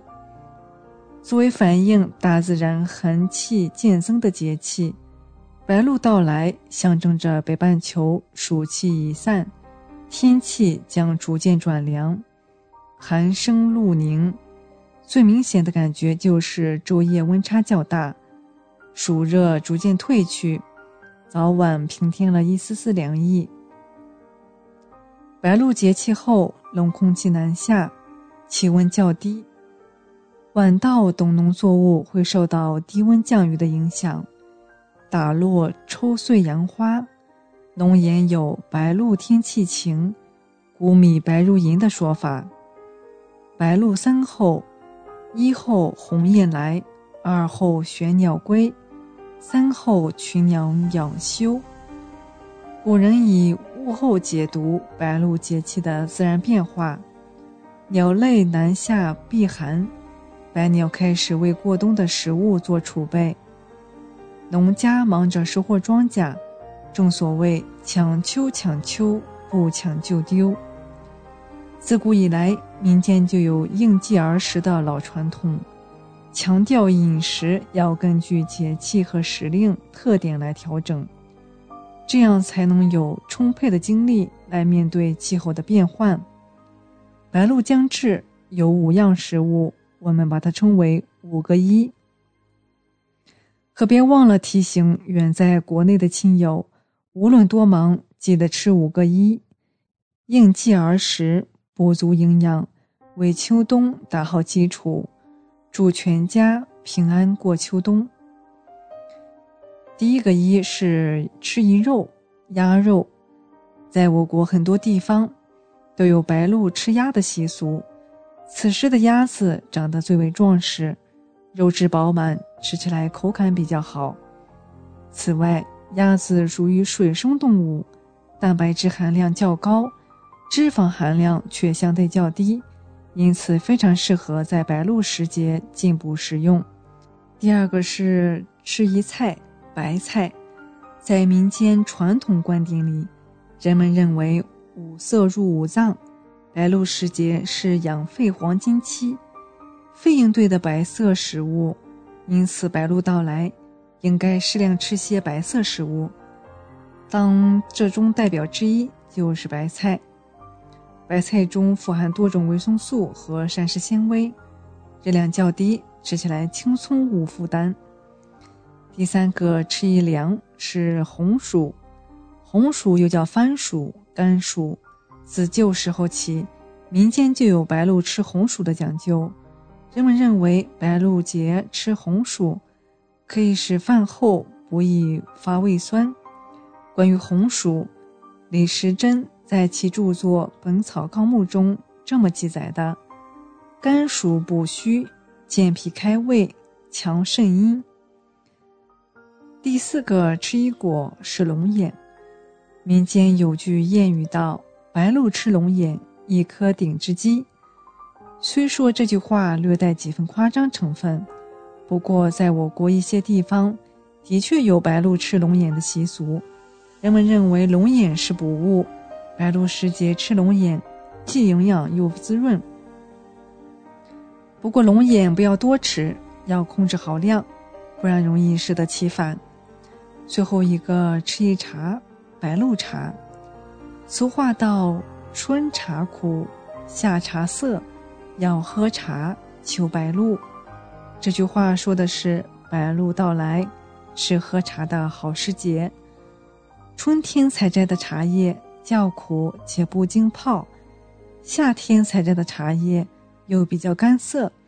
到了白露时节采摘的茶叶，喝起来味道刚刚好，不苦不涩，带有一股醇厚的香味，因此深受人们的喜欢。对于爱喝茶的人来说，白露时节不妨泡上一壶白露茶。经过一个夏季的酷热煎熬，在白露前后采摘的茶叶，喝起来口感会尤其的好。下一个节日是九月八日，国际扫盲日。每年的九月八日是联合国教科文组织设立的国际扫盲日。今年的这一天是第五十七个国际扫盲日。国际扫盲日是联合国教科文组织在一九六五年召开的第十四届代表大会上所设立的，旨在动员世界各国以及相关国际机构重视文盲现象，促进世界各国普及初等教育，提高初等教育的水平，使适龄儿童都能上学。达到能够识字的目标，最终达到增进人际沟通、消除歧视、促进文化传播和社会发展的目标。新中国自建立以来，开展了多次较大规模扫盲运动。据资料显示，新中国成立之初，5.5亿人口中有4亿多文盲。自1952年开始第一次大规模的扫盲运动后，中国的文盲比率从百分之八十下降到两千年的百分之六点七二。到二零一零年第六次人口普查，中国的文盲率已经下降到百分之四点零八。二零一五年联合国教科文组织的统计数据为百分之三点六，这个进步幅度被认为是人类文明历史上的一个奇迹。如今，在中国仍旧存在部分文盲群体，他们当中以妇女、残障人士居多。各地地方政府以及残联、妇联仍旧在坚持着打通教育扶贫最后一公里的扫盲工作。本周四国际扫盲日来临之际，怀卡托华人之声愿世界上每个人都有学可以上，有书可读，愿书声朗朗，弦歌不辍。下一个节日是九月八日，国际新闻工作者日。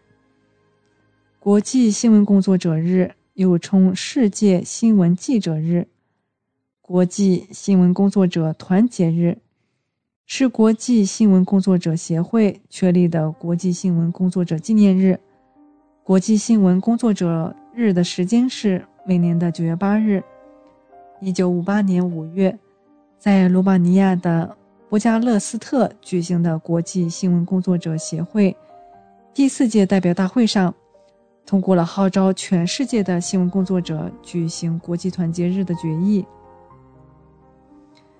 决议指出，为了表示对因从事争取和平和人民的相互了解而受迫害的新闻工作者的同情，国际新闻工作者协会号召全世界新闻工作者定出一个团结日。把这一天的工资的全部或一部分捐作国际团结基金。一九五八年六月二十六日，国际新闻工作者协会秘书处通过会议，确定每年九月八日为国际新闻工作者日。之所以将日期定在每年的九月八日，是为了纪念捷克斯洛克民族英雄、共产党员、新闻记者。尤利乌斯·福切克，一九四三年九月八日是尤利乌斯·福切克被德国法西斯杀害的纪念日。确立国际新闻工作者日的目的，就是要唤起全世界的新闻工作者加强团结、努力工作、认真采写真实报道，揭露战争贩子的反动面目，及时报道事件发生的真相。打击坏人坏事，保卫世界和平。在第六十四个国际新闻工作者日来临之际，怀卡托华人之声和中心时报向一直奋战在新闻事件最前线、致力于传播新闻、揭露真相的新闻工作者们致敬。下一个节日是九月十日，世界预防自杀日。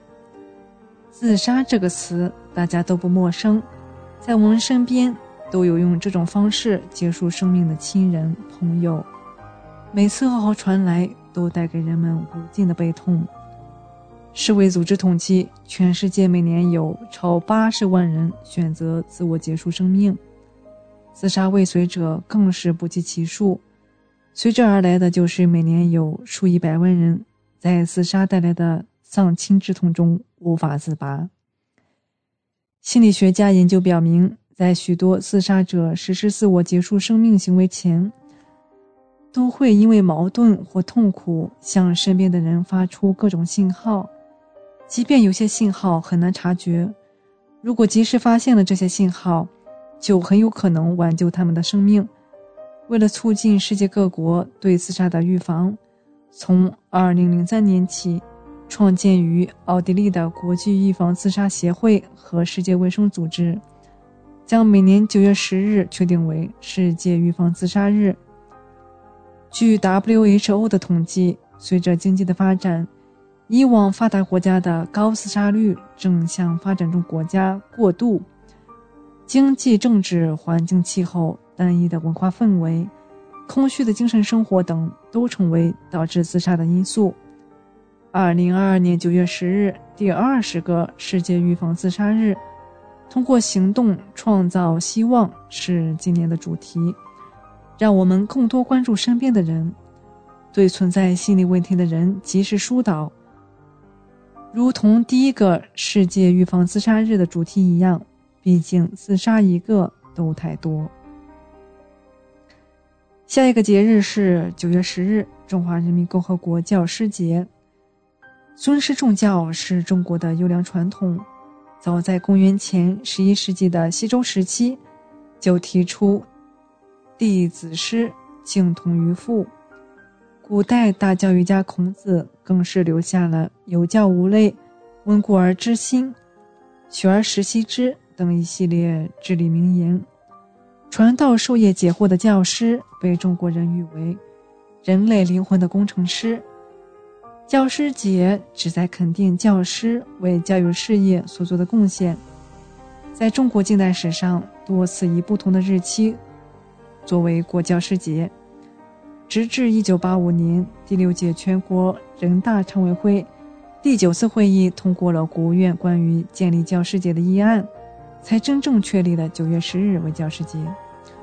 教师节的设立标志着教师在中国受到全社会的尊敬。这是因为教师的工作在很大程度上决定了中国的未来。每年的教师节，中国各地的教师都以不同方式庆祝自己的节日，通过评选和奖励、介绍经验，帮助解决工资、住房、医疗等方面的实际困难，改善教学条件等，大大提高了广大教师从事教育事业的积极性。二零二二年九月十日。第三十八个教师节来临之际，怀卡托华人之声祝愿收音机前的老师们节日快乐。我们来看下一个节日，九月十日中秋节。本周六我们即将迎来二零二二年的中秋节。中国古时的历法，农历八月十五日，正好是一年的秋季，而且是八月中旬，故称为中秋。中秋有悠久的历史，和其他传统节日一样，也是慢慢发展形成的。古代帝王有春天祭日、秋天祭月的礼制，走在《周礼》一书中已有中秋一词的记载。后来贵族和文学人士也效仿起来，在中秋时节，对着天上又亮又圆的一轮皓月，观赏祭拜。寄托情怀，这种习俗就这样传到民间，形成一个传统的活动。一直到了唐代，这种祭月的风俗更为人们重视，中秋节才成为固定的节日。《唐书太宗记》记载有八月十五中秋节，这个节日盛行于宋朝，至明清时已与元旦齐名，成为中国的主要节日之一。中秋节以月之圆照人之团圆，为寄托思念故乡、思念亲人之情，期盼丰收幸福，成为丰富多彩、弥足珍贵的文化遗产。中秋节到了，各地都有自己的习俗，但中秋节的习俗共同之处不外乎祭月、赏月、观花灯、吃月饼等等。中秋节习俗代代流传。在信息化时代的今天，更让我们感受到了中秋节文化的多样性。我们都有责任继承和发扬这种优秀传统，让亲情永恒，让我们的生活更加丰富多彩。今天我们的地球传奇就和大家聊到这里，希望节目主播小峰可以带给听众朋友一些有趣的话题和知识，能够引起大家的共鸣。马上呢，我们就会进入深受听众朋友们喜欢的生活百科。主持人会和大家一起探索和发现隐藏在日常生活中的趣味知识和实用技巧。不要走开，精彩稍后继续。聆听我的声音，精彩您的生活，美妙无处不在。怀卡托华人之声，生活百科。怀卡托华人之声中文广播的听众朋友们，我是主持人小峰，我是主持人奥斯卡。感谢大家今晚的陪伴。现在来到了我们今天黄金时段华语播音的最后一个单元——生活百科。这是一个充满了生活小智慧的专题时间，主持人在这里和大家分享各种各样的趣味日常小窍门。让您在生活中更加得心应手。有听众认为，有虫眼的蔬菜不等于没打农药，更有甚者提出，有虫眼的蔬菜农药更多，但也有反对方认为蔬菜有虫眼说明无农药，使用安全性更高。究竟真相如何呢？事实上，有些菜农看到菜被虫咬了，就会追加农药，这样看起来有虫眼的蔬菜比这些没有虫眼的蔬菜农药量可能会更加多一点。菜被虫咬了以后，它的组织细胞暴露，农药可能渗进组织细胞里面，更加不容易清洗。另一方面，有人说没有虫眼的蔬菜不一定有农药，这种情况都不能一概而论。再次提醒收音机前的听众朋友，农药残留根据季节和蔬菜品种可能不一样。一般来说，蔬菜的品种有些根茎类的、瓜果类的，比如南瓜、冬瓜、洋葱、土豆，这些在土壤以下的蔬菜农药残留相对比较少。有些品种叶面比较大的，生长期比较短的，比如鸡毛菜，夏天很快就生长出来收割了，可能农药使用了以后还没有挥发。没有降解就上市了，这种品种的蔬菜农药残留就比较多。超市购买的食品拿回家以后就要准备烹饪了，而华人最常用的电饭煲几乎家家都有，对于爱吃米饭的人来说，更是每天都在使用。但是您关注过电饭煲的使用注意事项吗？如何才能更安全的使用电饭煲？煮出一锅好饭，一起来看看吧。购买电饭煲时，大家往往关注它的款式、容积、功能等，但常常忽略了和米饭零距离接触的内胆。电饭煲主要由外壳和内胆两大部分组成。由于内胆与食物是直接接触，可以说是电饭煲最重要的组成部分。对选购电饭煲起着决定性的作用。目前市面上电饭煲的内胆比较常见的有铝制内胆、合金内胆、不锈钢内胆、陶瓷内胆，还有玻璃内胆等。最常见的搭配是铝制内胆加涂层。金属铝有受热均匀、传热快的特点，是电饭煲内胆的首选材料。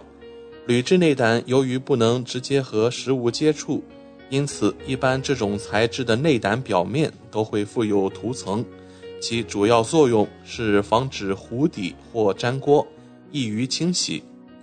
电饭煲内胆的涂层安全使用温度上限为二百五十摄氏度，日常使用电饭煲的最高温度在一百八十摄氏度左右。所以在内胆涂层没有脱落的前提下，正常使用电饭煲内胆不会给人体带来伤害，无需担心。随着电饭煲使用时间过久或者日常不当操作，往往内胆很容易出现掉漆的情况，那这时候就很可能产生健康风险了。首先，电饭煲内胆掉漆后更容易粘锅。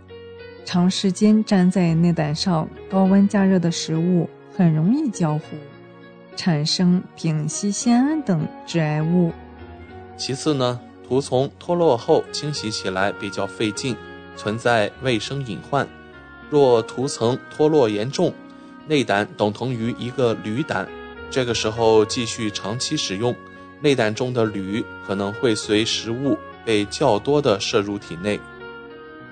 长期摄入铝可能引起神经系统的病变，增加老年痴呆性的风险，还会影响人体对磷、钙以及维生素 D 的吸收，引起骨骼损伤和变形，导致软骨病、骨质疏松症等疾病。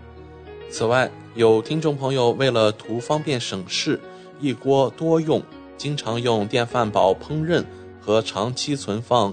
重醋、重酸的汤羹菜肴，食物中的酸性物质会进一步加速暴露出铝胆中铝元素的溶出，不符合食品安全标准，存在食品安全风险。因此，怀卡托华人之声再次提醒各位听众朋友，如果发现您家的电饭煲内胆涂层有明显的划痕，或者已经成块的脱落，最好立即停止使用，及时更换。那么，如何选购优质安全的电饭煲呢？在购买时一定要检查产品是否有三 C 标志，应该选购有三 C 认证标志、信誉好且售后服务有保障的企业产品。同时，可以关注产品的能源效率标贴，选择能源标识较高水平的产品。此外，还可以根据家中人口和用饭量来确定电饭煲的容积和功率。日常使用电饭煲，以下这几点也需要留意。首先，使用前应认真阅读使用说明书，了解产品的使用注意事项和各种功能。使用前，确保电饭煲内胆和电热盘之间的清洁，避免出现水点、饭粒等。这样不仅会影响煮饭的效果，严重时还可能会引起电饭煲的故障。在电饭煲使用过程中，饭铲、饭勺最好不要用金属的，以免破坏涂层，影响内胆使用寿命。建议最好选用木头或者热硅胶材质工具。不要在电饭煲内长时间放置食物，特别是不能烹饪和存放强酸强碱的食物。尤其注意严禁空烧，在干烧的情况下。温度几分钟就可以达到三百摄氏度以上，从而会导致一些有害物质析出，危害人体健康。使用后要及时进行清洁。对于有涂层的内胆，建议大家用软布进行轻抹清洁，注意不要用粗糙的百洁布或钢丝球一类的硬物来清洁，以免破坏涂层，影响内胆使用寿命。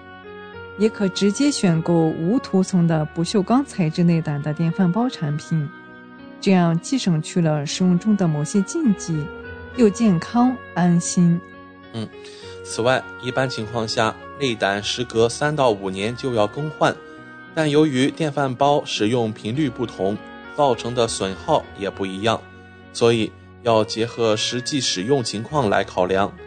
如果已经出现了明显的脱落痕迹，则说明该更换电饭煲了。节目的最后，我们来回答一位听众朋友的小问题：饭店里的食材不是很让人放心，加了嫩肉粉的食物安全吗？嗯，那在今天生活百科的节目尾声，我们就和大家来聊一聊加了内肉粉的食物是否安全。嫩肉粉是一类可使肉质嫩化的食品添加剂的总称。目前市场上出售的嫩肉粉大部分是复合型的添加剂，主要成分是木瓜蛋白酶等蛋白酶类，还可能含有淀粉、葡萄糖、味精、食盐等其他成分。蛋白酶可酶解肉类蛋白质，改善肉类的嫩度，使某些韧硬的肉类软嫩可口、易吸收。只要使用符合安全标准的嫩肉粉，并按照规范的方法添加在肉类食品中，就是安全的，无需过度担心。购买嫩肉粉要检查产品的质量安全标识，千万别买来历不明的三无产品。有些违规生产的嫩肉粉中可能含有超标的亚硝酸盐，经常食用会引起中毒。嗯。那在国内啊，也有着严格的要求，比如说，餐饮单位采购嫩肉粉时必须合规合法，而且需要备案。如果在外就餐发现有肉食口感过嫩且呈现不自然的鲜红色，那么最好不要吃。嫩肉粉并非适用所有肉类产品，在肌肉老韧、纤维较粗和含水量较低的肉中添加。可使肉质变得柔软多汁，但不适合用在肉质细嫩的鱼、虾、童子鸡等食材中，否则会适得其反。嫩肉粉的添加量、温度、时间等条件要按使用说明来操作。十几分钟的时间过得飞快，今天我们生活百科也要告一段落了。希望小峰和奥斯卡在这里的分享，让大家感受到了来自日常生活方方面面的乐趣。谢谢您的收听。快要九点钟了，星期一的晚上又到了我们和各位听众朋友分享未来一周天气状况的时候了。那么，我们首先啊，和大家来聊一聊新西兰全国的比较异常的气候啊。根据新西兰国家水和大气研究所发布的数据显示，今年冬天新西兰全国平均气温达到九点八摄氏度，是一九零九年有记录以来的最高平均气温，比去年同期高出一点三摄氏度，比一九八一年至二零一零年的均值高出一点四摄氏度。同时，也是新西兰冬季气温连续第三年刷新有记录以来的新高，而且高温不仅限于陆地，新西兰周边海水表面温度也突破此此前的记录。根据气象专家分析，没有迹象表明接下来的几个冬季气温会降低，新西兰暖冬现象将持续。这种冬季高温是气候变化造成的。地球母亲正在通过这种方式告诉人类自己发烧了。此外，今年冬天也是新西兰自1971年以来最潮湿的一个冬天，全国普遍遭遇极端降水天气，遭遇到了严重的洪涝灾害。而此前通常是每年夏季才会出现大暴雨，而大风天气也不再少见了。从周日，也就是昨天上午九点到下午五点。南岛因佛卡吉尔一直处于橙色强风的警告之下，阵风最高可达每小时一百二十公里。由于当地的大风和天气状况，昨天共有十一个进出该市的航班被取消，包括前往基督城惠灵顿和奥克兰的航班。我们再来看一看怀卡托本地未来七天的天气状况，可以说我们也会经历一场由晴转雨的过程。具体来看，明天周二是晴天，最低零摄氏度，最高十三摄氏度；周三晴转小雨，一摄氏度到十三摄氏度；周四周五保持晴转多云的天气，最低温度三摄氏度，最高温度十五摄氏度；周六周日两天都是有中到大雨，然后温度呃将会保持在四摄氏度到十七摄氏度之间。如果您有在怀卡托本地的周末活动，请您特别留意最新的天气情况。好了，我们今晚怀卡托华人之声黄金时段的节目也将告一段落。如果您正在通过微信公众服务号博雅文创客户端收听我们的节目，那么您可以继续收听我们带给您的二十四小时精彩的华语广播。今晚主播奥斯卡、小峰、轩轩在这里祝愿各位听众朋友们晚安。我们在明天的黄金时段空中点播，再见。怀卡托华人之声，音质天成，悦动人生，伴我随行。怀卡托华人之声，音质天成，乐动人生，伴我随行。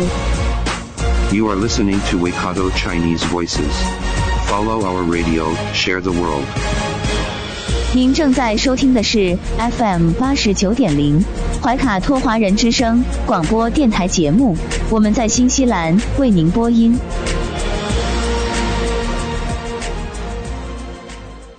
Thanks for listening to this Free FM podcast. If you want to hear more content like this, you can support Free FM via Patreon. Head to patreon.com slash freefm89 to find out more.